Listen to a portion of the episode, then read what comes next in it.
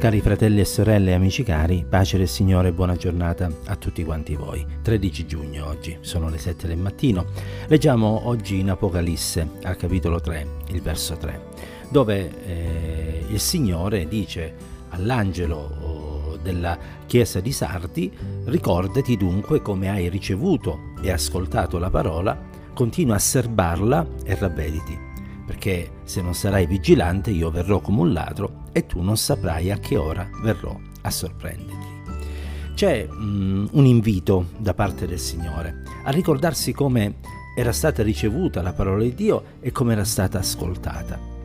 Eh, il come noi ascoltiamo la predicazione dell'Evangelo è qualcosa di molto importante, perché da questo dipende l'effetto che la parola di Dio ha nei nostri cuori.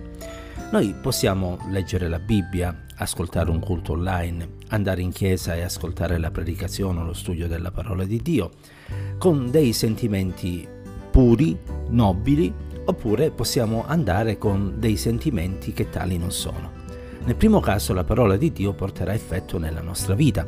Voglio dire, se ascoltiamo un messaggio di incoraggiamento, di riprensione, eh, o qualunque esso sia, se noi lo accettiamo, lo assimiliamo nella nostra vita, quel messaggio porterà dei risultati, inevitabilmente, perché se siamo scoraggiati ci darà nuove forze, perché se siamo nella via dell'errore ci correggeremo, perché se ci troviamo in un momento di dubbio saremo illuminati. Ma se quel messaggio invece non lo ascoltiamo, nel senso che non gli diamo il giusto valore, perché essendo scoraggiati penseremo che chi ci parla ha saputo del nostro scoraggiamento e vuole dirci soltanto delle parole eh, palliative o perché magari eh, siccome stiamo vivendo una condizione di peccato che non vogliamo abbandonare, reputiamo esagerato quello che ci viene detto, allora quel messaggio frutto nella nostra vita non ne potrà mai portare. Ora, noi spesso siamo portati a credere che molto dipenda dalle persone che sono intorno a noi, da coloro che ministrano la parola di Dio, eccetera, eccetera. In realtà tutto dipende da come noi ascoltiamo la parola del Signore e dal valore che noi diamo a questa parola nella nostra vita. Chiunque ha sperimentato la nuova nascita sa benissimo che la parola di Dio ha avuto un impatto quasi devastante. È stato un momento in cui essa ha messo a nudo la nostra condizione di peccato dinanzi alla santità di Dio. E in quel momento, ripeto, se poi abbiamo oh, realizzato la nuova nascita, ci siamo sentiti perduti. Non eravamo offesi con Dio che ci stava chiaramente mostrando le nostre brutture, ma eravamo arrabbiati con noi stessi in fin dei conti per come avevamo calpestato la volontà del Signore. Ed è lì che abbiamo gridato al Signore perdonami, è lì che abbiamo invocato il sangue di Gesù ed è lì che siamo stati salvati perché? Perché abbiamo accettato la parola di Dio per quella che essa è qualcosa che ha lo scopo di portare vita eterna in noi. Oh, se solo ogni volta che ci accostiamo alla parola di Dio ci accostassimo con quella stessa attitudine, noi vedremmo cose meravigliose in noi e intorno a noi. Il Salmo 81, il Signore parla al popolo e dice ascolta popolo mio, ascolta io ti ammonirò. E poi aggiunge, o Israele, se tu mi ascoltassi presenta una serie di esortazioni. Il Signore ricorda che non ci deve essere nessun Dio straniero, che non bisogna adorare altri dei all'infuori di Lui, che dovrebbe essere pronto ad ubbidire, ma poi aggiunge il mio popolo non ha ascoltato la mia voce, Israele non mi ha ubbidito e perciò è successo quello che è successo, cioè l'ho abbandonato alla durezza del suo cuore perché camminasse secondo i suoi piani. Ma se il mio popolo volesse ascoltarmi, aggiunge il Signore, se Israele volesse volesse camminare nelle mie vie, io subito umilierei i loro nemici e rivolgerei la mia mano contro i loro avversari. L'opera di Dio non dipende da quello che gli altri fanno, l'opera di Dio dipende da come noi siamo pronti ad ascoltare la parola che Egli ci volge e a sottometterci ad essa.